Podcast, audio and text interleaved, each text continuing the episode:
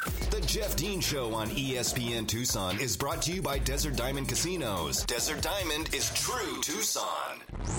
Tucson's only local morning sports talk show. The Jeff Dean Show starts now.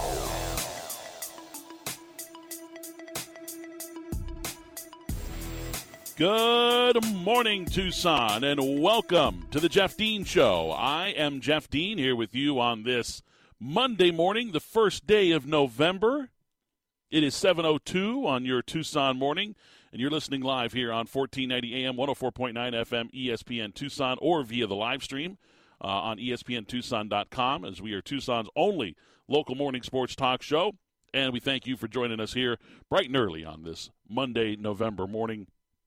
And I hope you all had a had a wonderfully fun and safe Halloween over the weekend. Saw lots of fun pictures on the socials, and obviously it was uh, it, was a fun weekend because Halloween being on a Sunday, so therefore you know Saturdays were kind of Saturday was kind of open for everybody. There wasn't trick or treating on Saturday night, so the adults could go do their fun um, and then you know take the kids out on Sunday for some trick or treating. Saw some a lot of cool costumes walking around the uh, the neighborhood last night. Kids having a good time, of course, getting that pile of candy. I was it's you know I, I mentioned this. I, I think I mentioned it on Friday. Halloween was always kind of kind of rough for me, just like you know personally, emotionally, whatever, because I, because of my allergy. I'm allergic to cocoa. I can't eat chocolate. And so I would go trick or treating. I'd fill my pillowcase or whatever full of candy. And I'd come home and watch my family just rifle through all my candy and take everything like, oh, yeah, we get all this. Jeff can't eat this. Ha, ha, ha. I'm stuck with candy corn and Pixy Stix and the popcorn balls. We did have a, a, a, person in our lady in our neighborhood that, that made the popcorn balls, and I'd always go back for a couple more of those. Always so thankful for those. But but I uh, hope you all had a wonderful Halloween. And now we move on. Get ready for uh, Thanksgiving, folks.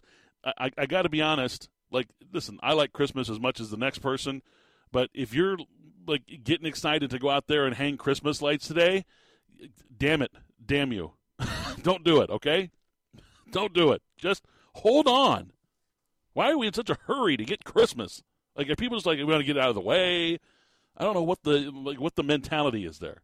Just settle down. Enjoy enjoy November. I mean, Thanksgiving is an amazing holiday. It's a holiday surrounded around food and football. Like what what better holiday could there be? Enjoy it. Let's gear up for Thanksgiving.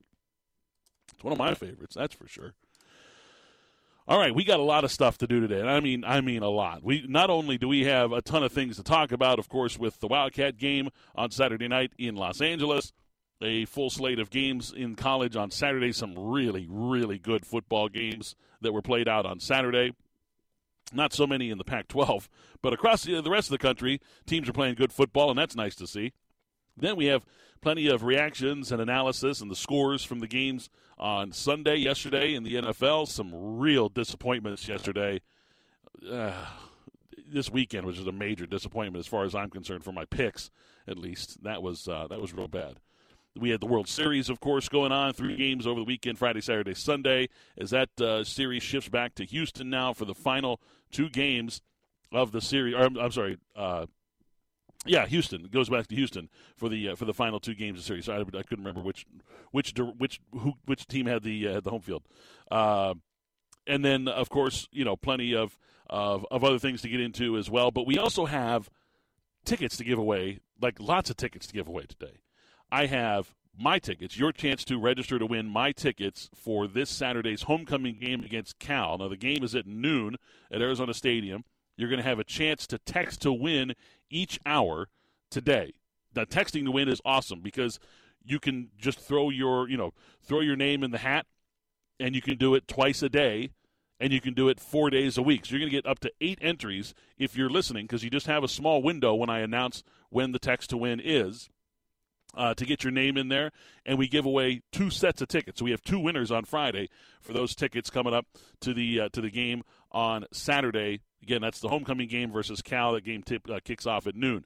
I also have tickets to go see women's basketball. Adia Barnes and the ladies uh, for the women's Wildcat Wildcat women's basketball team. They're going to be playing on Friday night at the McKale Center, or Friday afternoon, actually. I think it is. I think that's an afternoon game.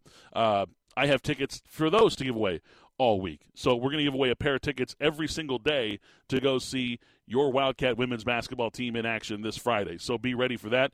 That will be a call to win. So we have text to win my tickets twice today and a call to win women's basketball tickets later on in the show as well. Stay tuned. You are not going to want to miss that. We can call for it at any point in time. Be ready. All right. Let's begin though because there's a lot to talk about with the the the, the game that occurred in Los Angeles on on Saturday night. The Wildcats of course, they lose. 41-34 to the Trojans and dropped to 0 8 on the season, 0 5 in the conference, and they've lost now their 20th game in a row. Certainly, things could not be worse. Here's the thing: uh, the, the, I think the general, like the general feeling around the program, not just from the players and the coaches within the program, but the people in the athletic department that I work with, uh, you know, on a daily basis, weekly basis, whatever have you as well as the media and the fan engagement around the team. I, I just, I, I kind of feel like everybody's starting to unite. Like finally, finally, the the the, the you know everybody's kind of starting to get on the same page here. Like, you know, there was a lot of optimism from the fans in the offseason based on certain things that were out there and Jedd Fisch won Twitter, he won the social game in the you know in the offseason in the preseason we all appreciated that, had something to talk about with Wildcat football. There was all kinds of fun activities going on, fan engagement, trying to change the culture, trying to trying to engage the fans. Uh, you know, a, a, a, fan base that was largely apathetic over the last several years, and uh, re-engage them with the team. Now, obviously, when you don't win, a lot of those, you know, a lot of that hard work kind of falls to the wayside as fans begin to doubt your ability and all this other stuff. And we were talking about last week, fans were already starting to call for Jedd Fisch's job, which is absolutely ridiculous. Um, so in the game on Saturday night, it was like it didn't look good. It was 35-14 at halftime. USC was absolutely dominating the game. They had 27, I think it was 27 first, 26 or 27 first downs, if I remember correctly, at halftime. Normally, that's a number saved for the end of the game, not for halftime. They were absolutely just running roughshod all over Arizona's defense. Arizona's defense looked, they were just getting completely gashed. Now, part of the problem was is they were without Gunnar Maldonado, one of their starting safeties, because of injury, and then they lose Jaxen Turner, who's played extremely well. And and you know Jaxen is one of the guys who, in my opinion, has shown exponential growth throughout this season as a former walk on who is getting starting time in this program uh, uh, on defense, and a defense that has played quite well up until Saturday night against USC. They lose him, you know, essentially in the in the first three minutes, three four minutes of the game because of, of a stupid, and I mean just a horribly officiated targeting call. And again, hate the rule. Everyone hates the rule, and I mean everyone hates the rule. If if college football were improving on their on the, the, you know the, the the penalties, the targeting penalties. Like if if we saw a large decrease in the amount of targeting penalties that are occurring because of the player ejections, then that would be one thing. And I don't have the numbers in front of me, but I watch a lot of college football, folks. I mean, I watch a lot of it. It doesn't seem to me that there has been a drastic reduction over the last three years since they started ejecting players, or four years, I think but maybe it was since they started ejecting players for a first offense targeting call. It just hasn't, the, the numbers just haven't dropped that drastically because things happen at a very, very fast pace. And you're dealing with young men. A lot of them are 19, 18 years old in some senses, uh, in some cases. And they just, they're, they're playing on pure emotion and they're not thinking about these things. The, the best way to, to teach you know these young men something is not to take away their playing time. It's to say, look, you just cost our team 15 yards, and now you have a final warning. If you do it again, you're going to get kicked out of the game. Okay? That, to me, is going to be the motivation enough for that player to not do that because you, you, you don't want to get kicked out of the game. So you're going to concentrate on, you know, on not allowing that to happen. I just think that the, the mind frame for that that particular situation, if you're put in that in that situation, is a lot different than if you're just starting the game already with your final warning without really being aware of it. I guess, um, for lack of a better term, I, I just I hate the rule. Jedd Fisch hates the rule. Everybody hates the rule. Um, it, NCAA needs to do something about it. There needs to be a uh, a warning system put into play. Yes, look, 15 yard penalties, absolutely, absolutely need to be need to be put in place. But just like the the you know the un, unsportsmanlike conduct penalties in the uh, game of college football, if you get two of those, you're tossed. It should be the same way for targeting. I, I just I do not. I, I, you will never get me to agree that kicking a player out of a game for a for a targeting call and yes, some of them have been very malicious. Okay, the, the, look, there have been times where I've been watching college football, and like that's targeting, that's malicious, that was done on purpose. Um, okay, they're going to have to throw those out, like because you, you, you can't you can't adjudicate which ones are you know intentional, which ones aren't. So those are going to have to be put into the same you know section as the you know the inconclusive ones that maybe you know could have been stopped, maybe not. But to say that it's the same as swinging a punch at somebody, it, it's just it's just ridiculous. It, it's it's moronic. It needs to be taken out of the game. Um, and I don't I don't think the ejections are helping one bit. Not not one bit at all. To that player has to go then go to the locker room, get dressed out, uh, and and come back to the sideline and watch. It's just it, it's it's stupid. Regardless, I digress. Um, Arizona was they were playing with their two backup safeties essentially in the, in the rest of that game, and it showed uh, because Drake London was having himself himself one hell of a first half until he broke his ankle in the end zone. I wish he would have maybe you know decided to get injured on a play before getting into the end zone, but nonetheless, uh, as he falls into the end zone, breaks his ankle.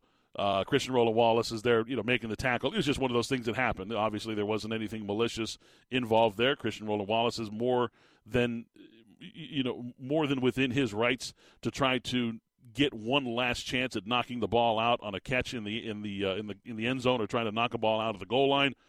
So there wasn't any dirty play there, obviously, and uh, you know they lost their best player, essentially their best player for the remainder of that game, and he was torching the Wildcats in that game. They were moving him all over the field. He was catching deep balls, he was catching sideline routes, he was catching screens. They moved him everywhere um, and he is remarkable. And, and he was look, he had an attitude about him in that game. He was looking to hurt people, like, and I don't mean fit, like ultimately go out there and injure someone. He was looking to run through Arizona secondary players, like corners and safeties. Like he was challenging them. He was running them over. He was getting his pads down and crushing Arizona defenders. Like he was a man on a mission. That dude is one hell of a football player. And uh, I honestly, I don't like to see when star players like that get hurt or knocked out of games. You want to see them play, regardless if they're playing against your team or not. It certainly helped Arizona's cause because you know they, they had. I mean, I mean, look, USC was just destroying Arizona at the time, and when Drake London went out, everything changed. It was twenty-eight seven at that point. Um, Arizona goes on the nice drive, right? They get the the, the six play, 75 yard drive. I believe that included the Tayvian Cunningham uh, penalty, where not the penalty on Tayvian Cunningham, but where he got his helmet ripped off. Now, here's the weird thing about that particular play. I remember a game that I was watching earlier this season, and a defensive player. It wasn't a Wildcat game; it was it was another game. There was a defensive player who's had his helmet knocked off, and he continued to play, and he was flagged on the on the play for continuing to play without a helmet, basically putting himself in danger. He was flagged for that. So the whole time I'm watching this this thing happen, and you know, he gets his helmet ripped off, and the first thing I said was, the play is going to be whistled dead because he's without a helmet, even though there was nobody within 20 yards of him, and nobody was going to catch Tayvian Cunningham. Nobody. Trust me, there was nobody in that field that was going to catch him. Even with there in five yards of him, there was nobody going to catch him. As soon as he beat the corner on that play, he was gone. There was no, and there was nobody there. So the whistling of the play being dead, I get it. It's it's players without a helmet. You can't have a guy running around in the field without a helmet. I, I just he got it ripped off by a player who just grabbed his face mask and ripped his helmet off. So Arizona is now finding ways to keep themselves from the end zone by having other teams commit penalties against them. I just you, you just you look at the the whole of a of a season and you say, where did things go wrong? Well, we had this happen in this game. We had this happen in this game. When we look back at the USC game, say, yeah, defense didn't show up in the first half. Drake London was killing them, um, and and the, the two quarterbacks, the two quarterback system they were using between Slovis and Dart, they couldn't miss. They had like 300 yards passing in the first half. It was uh, it was unbelievable. Um, but when you look back and you say, yeah, Arizona actually uh, had a touchdown called back in that game because they uh, they got a, a face mask penalty against the defense and they they stopped the play and it's just like what? How do we do? How do we continue to do this? Um, so look, there was there's a lot of good things that we can take from Arizona's performance against USC. It's a situation where once again the team was unable to put together 60 solid minutes of football. I thought the first quarter, look, the first quarter was was okay. You could tell that there was um, there was a, a vast, uh, I guess, chasm between the athletic prowess of the two teams. Put it that way. You could just see USC was bigger, faster. They were BFS. They were bigger, faster, stronger than Arizona was at every level. Um, their defensive line was able to get a pass rush with just four, you know, four down linemen, which means that they had seven guys in coverage. Which, it, look, it's it's difficult to throw the football against a seven man coverage secondary when there's four guys in the on the defensive line that are in your face almost every time. Will Plummer played a hell of a football game. I just I, I, went back and I watched the game. I watched parts of it, and he just he, you know I know that Jedd Fisch used the word grit in the in his post game presser.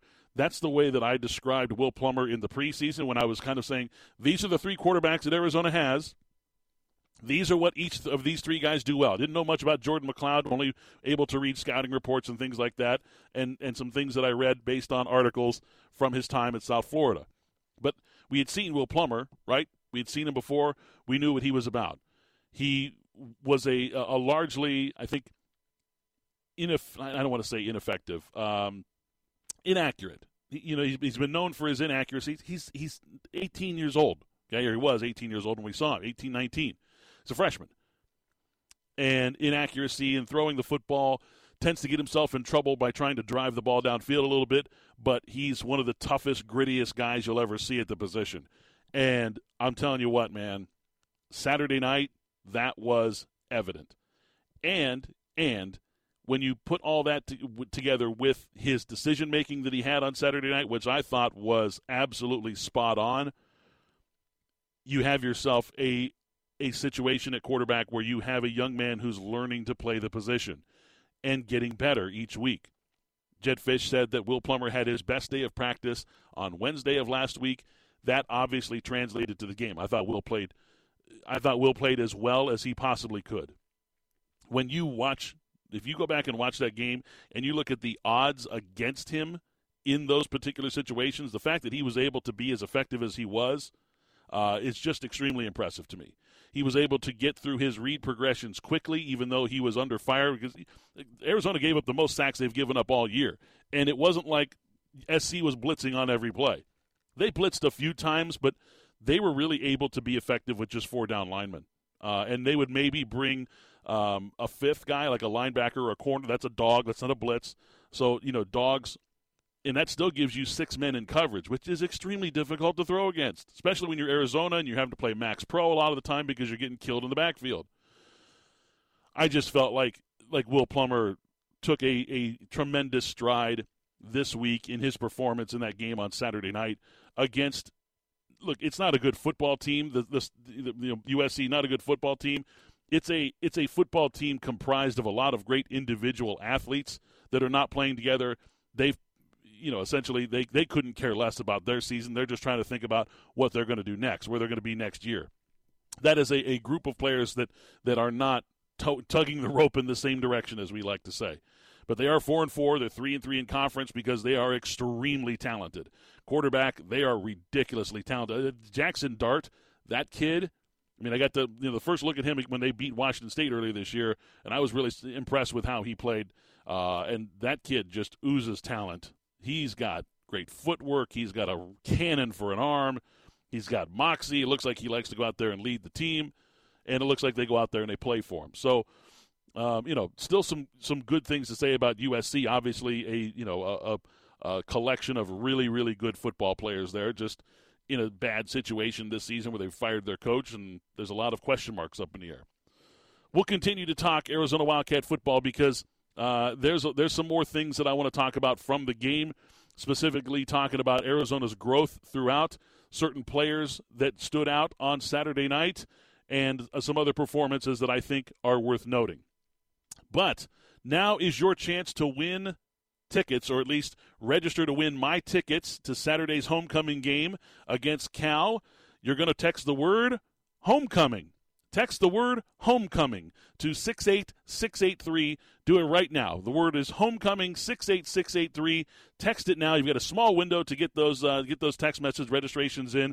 Uh, message and data rates may apply, but this is your chance to uh, get your first chance first registration into the contest for this week's tickets, my personal tickets to the game on Saturday against Cal. Again, the word is homecoming. Text it to 68683. Do it now. This is your first chance to win those tickets. We do have uh, digital availability on those tickets. We will text them right to you on uh, on Friday, get you in the game, and uh, get you ready to support your Wildcats. All right, we're going to take a timeout. When we return, more Wildcat football talk next here on The Jeff Dean Show. Jeff Dean Show on ESPN Tucson is brought to you by Desert Diamond Casinos. Desert Diamond is true Tucson. Now back to the Jeff Dean Show on 1490 AM 1049 FM ESPN Tucson. Welcome back to the Jeff Dean Show, talking Wildcat football here. And look, a lot of things to take away from this game that are positive. I, I just I, I refuse to, to sit here and say, oh, Wildcats, I had a chance to win the game. Look, there were they made plenty of mistakes in the game. 12 penalties, again, this time for 130 yards. That cost them dearly. Um, I, I also, look, there's also a, a lot of people whom I respect professionally, personally, that were watching that football game that believe that it was one of the most poorly officiated games that they've ever seen. And look, these are people who I respect because they never play the officiating card. Um, they you know just don't allow themselves to do it. There's there's other things that you can look at and in, in, when when uh, analyzing a game as to why a team won or lost. Uh, there's other ways to go about looking at that other than officiating. These three people uh, that that I'm you know talking about here are guys who never like they never pull the officiating card ever. And all three of them are like it was horrible. And it was horrible. The announcers as bad as they were and the broadcast as bad as it was on ESPN, even they were like what is going on with these, this officiating crew tonight? And normally Watershed and his crew do pretty well. I mean, they're not, you know, they're not one of the worst crews in the Pac-12 as far as I'm concerned. They had a really bad night. Really bad night. There was a bad spot on a crucial, a crucial third down play for USC where they basically spotted the football almost an entire yard ahead of where the ball carrier was obviously downed, which gave USC a first down, which then led to a touchdown. Uh, I believe it was two plays later. They, they they went into the end zone instead of punting, or at least giving Arizona a shot at a fourth and you know a fourth and one um, they you know they were able to score a touchdown.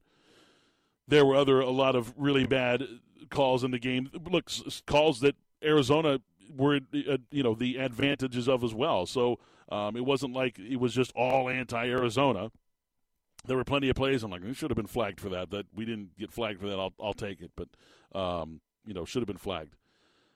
Looking at individual performances in the game, starting on the offensive side of the ball uh, you know, Will Plummer, if, if you look at his pro football focus grade, that has earned a 78.6 for the game from Pro Football Focus.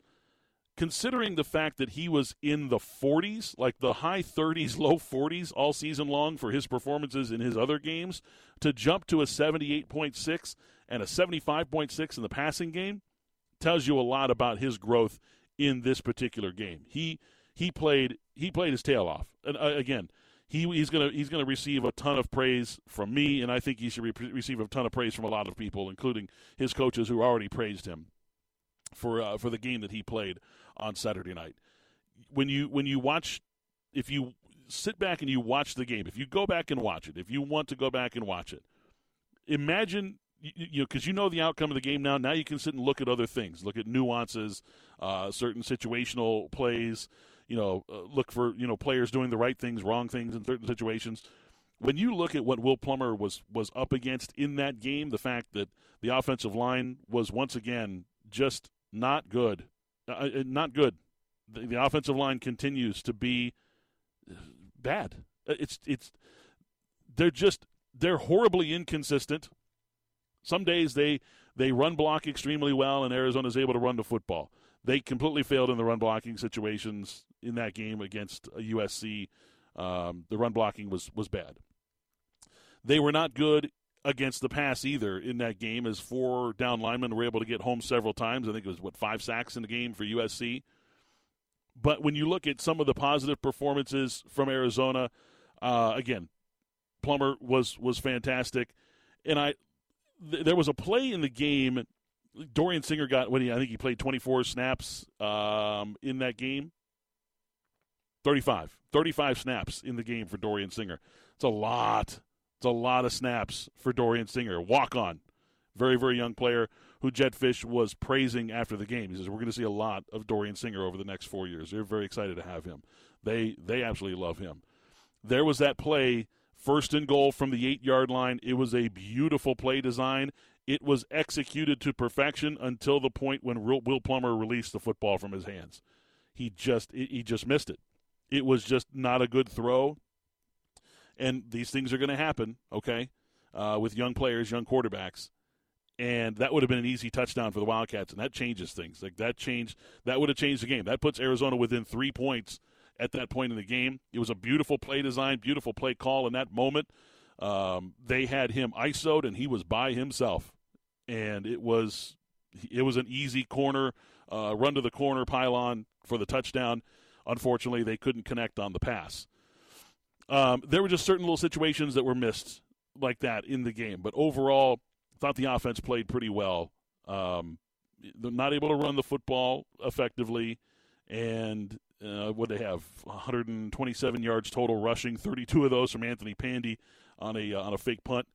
But um, I think just overall, you know, the offense, considering what they were up against, scoring 34 points. I mean, there was a there was the pick six, obviously, uh, but they scored you know 28 points on offense, which you know in a game on the road in the Coliseum is about all you can expect out of this particular team. Would have been nice to score a few more. I know Lucas Havrisik missed a field goal in that game. Would have changed the look of certain things. Would have changed the strategies of certain uh, situations.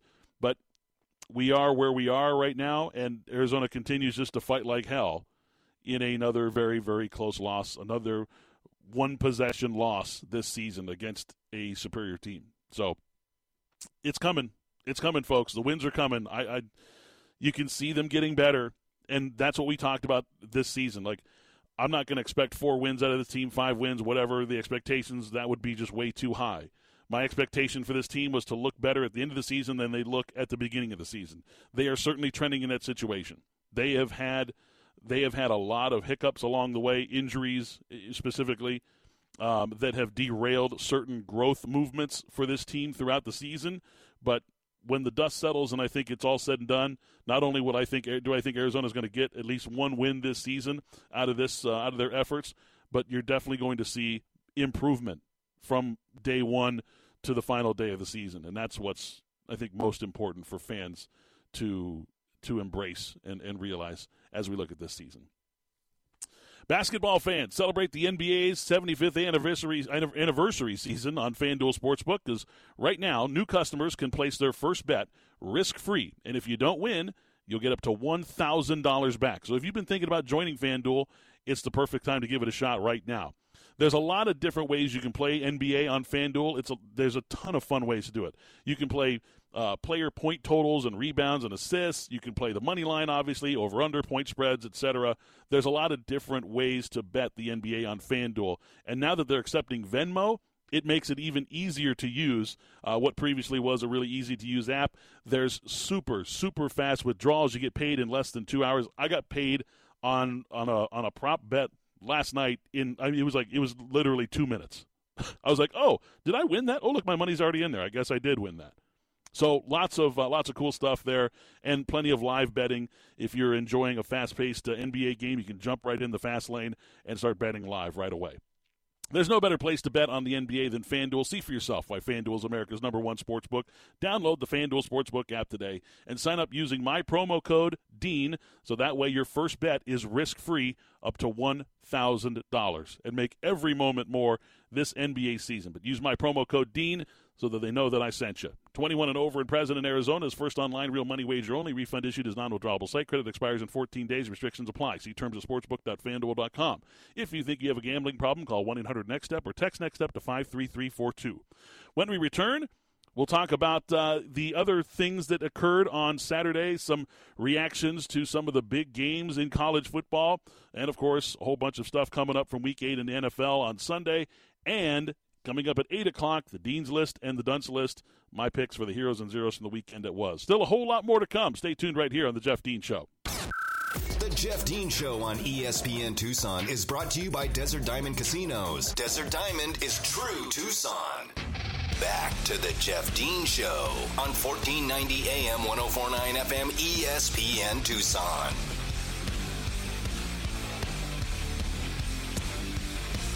All right, so looking at the rest of the games on Saturday that were played out, some some big games, man. Like that Michigan Michigan State game was so good, so so good. I mean, just a a, a great football play. You know, like with the rivalry there.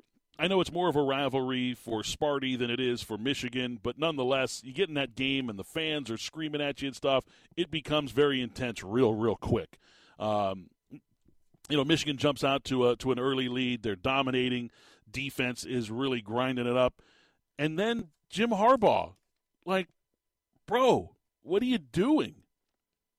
I mean, you've got Cade McNamara, who's playing the best game of his life. Uh, really, I mean, look, he, he was he was really rolling in that game as you know at quarterback for Michigan, and then you start flirting around with the with the freshman you start bringing the freshmen in. You're like, oh, we're going to give them a different look here instead of just grinding it out and playing Michigan football the way that that you grew up playing it when you know when when Harbaugh was a kid, obviously, and, and then obviously playing it at Michigan himself.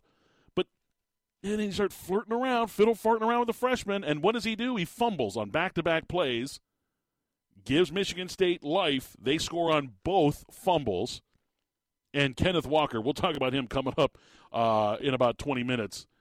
What a game he had. Holy smokes. But that was a hell of a football game. Of course, Michigan State wins that game 37 33. They remain perfect on the season. They moved to 8 0, and uh, they are in the lead, in the, or tied for the lead, I guess I should say, in the East division of the Big Ten. Michigan falls to uh, currently third in the division as they're 7 and 1 now, but still very much in the hunt for things, and they've got the big game against Ohio State coming up uh, a little bit later on the year during rivalry week, and we are absolutely going to be looking forward to that. Uh, the number one team in the country, Georgia, in the world's largest outdoor po- cocktail party game against Florida, just absolutely decimated the Gators. The Gators didn't score until uh, the final drive of the game.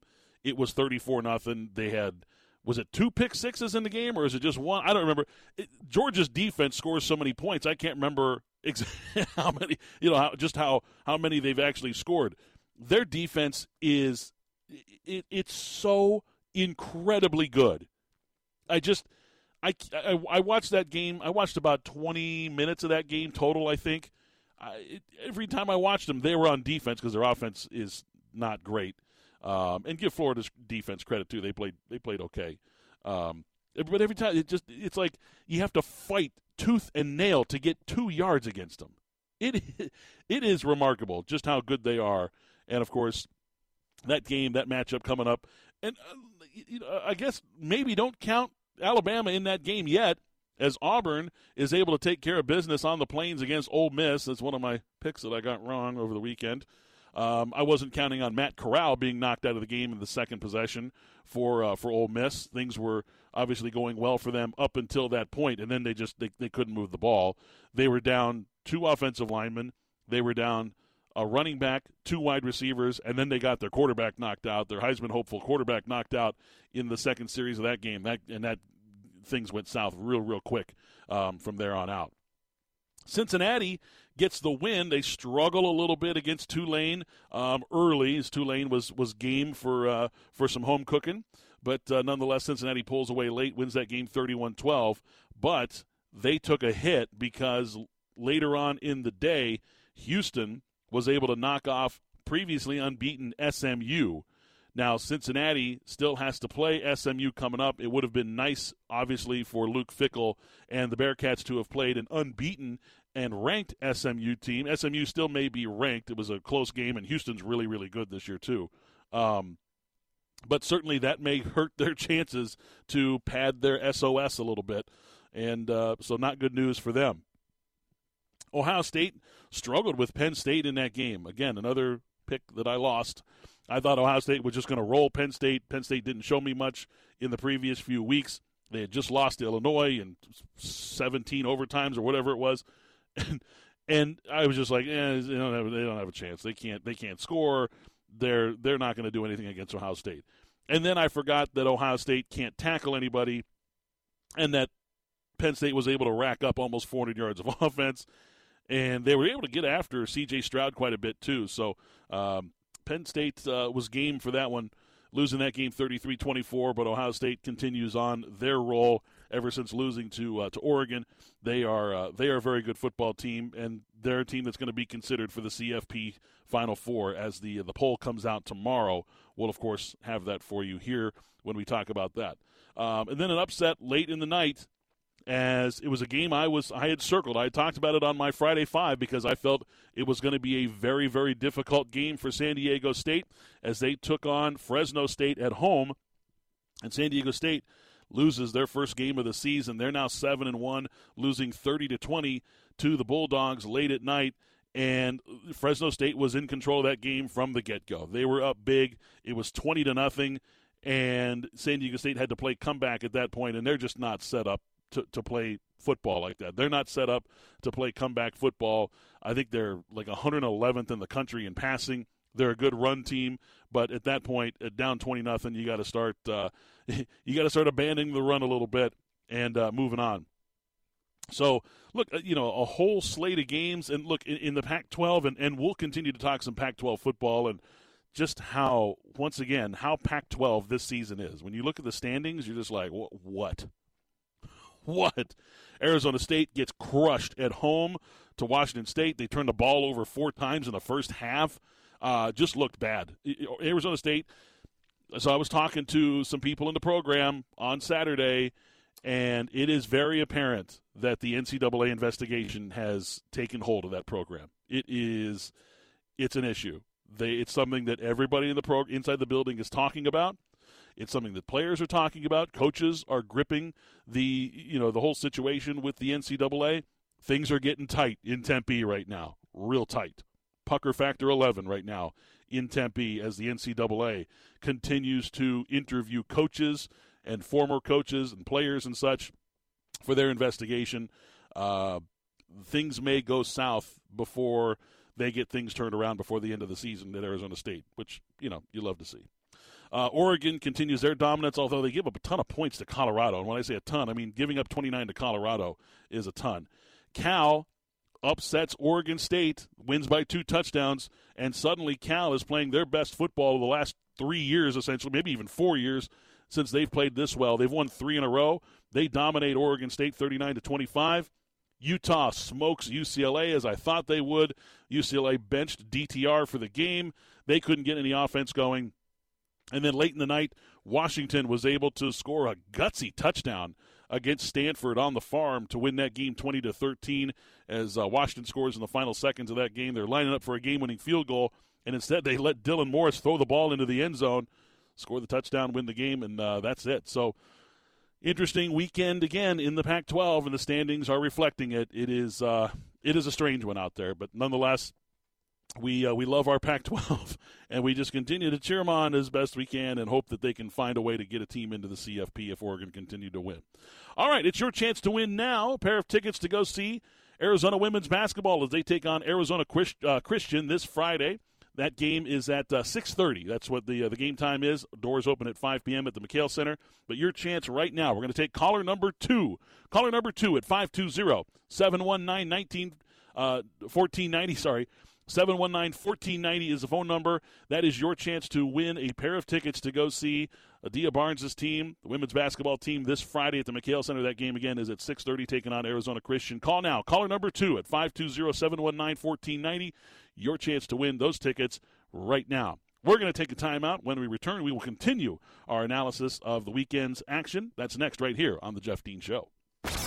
The Jeff Dean Show on ESPN Tucson is brought to you by Desert Diamond Casinos. Desert Diamond is true Tucson. More of The Jeff Dean Show on 1490 AM 1049 FM ESPN Tucson.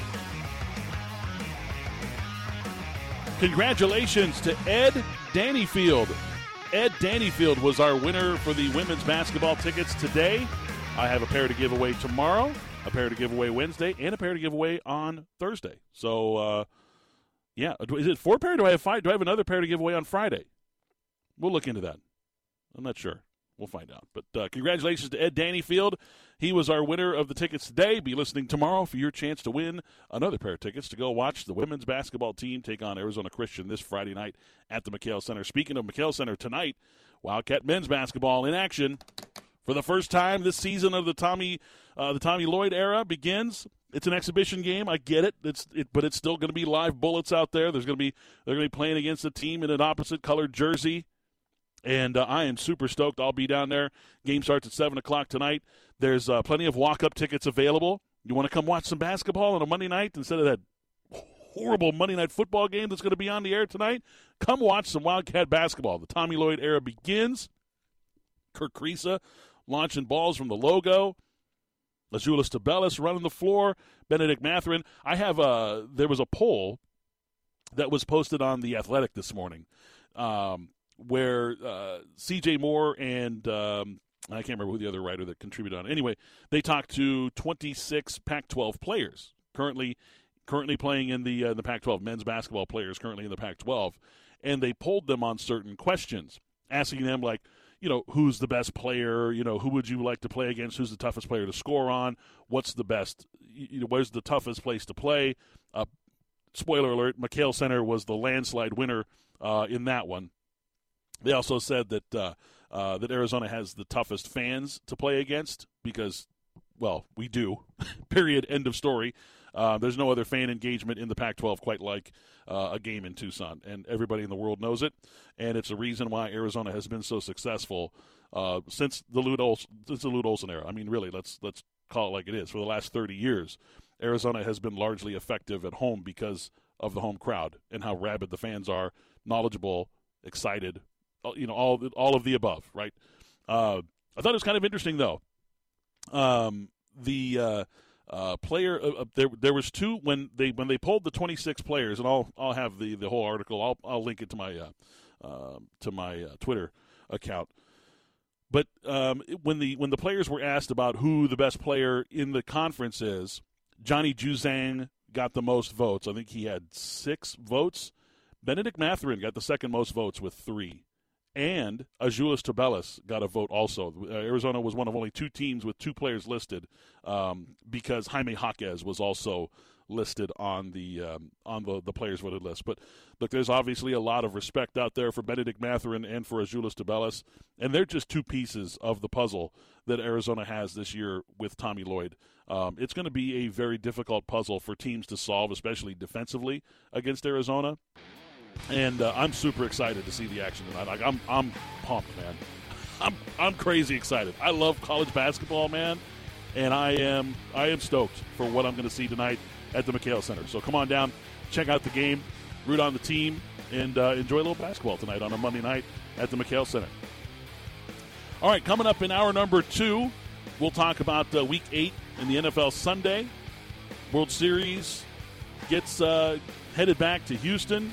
We'll talk about some of the uh, some of the best players from the weekend, of course, in the world of sports. Is my Dean's list and my Dunce list going to be coming up right at eight o'clock, and still a whole lot more to come, including another chance to win my tickets to Saturday's game for the Wildcats and the Golden Bears at Arizona Stadium. But stay tuned right here. Again, it's just a quick little two minute turnaround. We'll be right back with hour number two right here on 1490 AM, 104.9 FM, ESPN Tucson.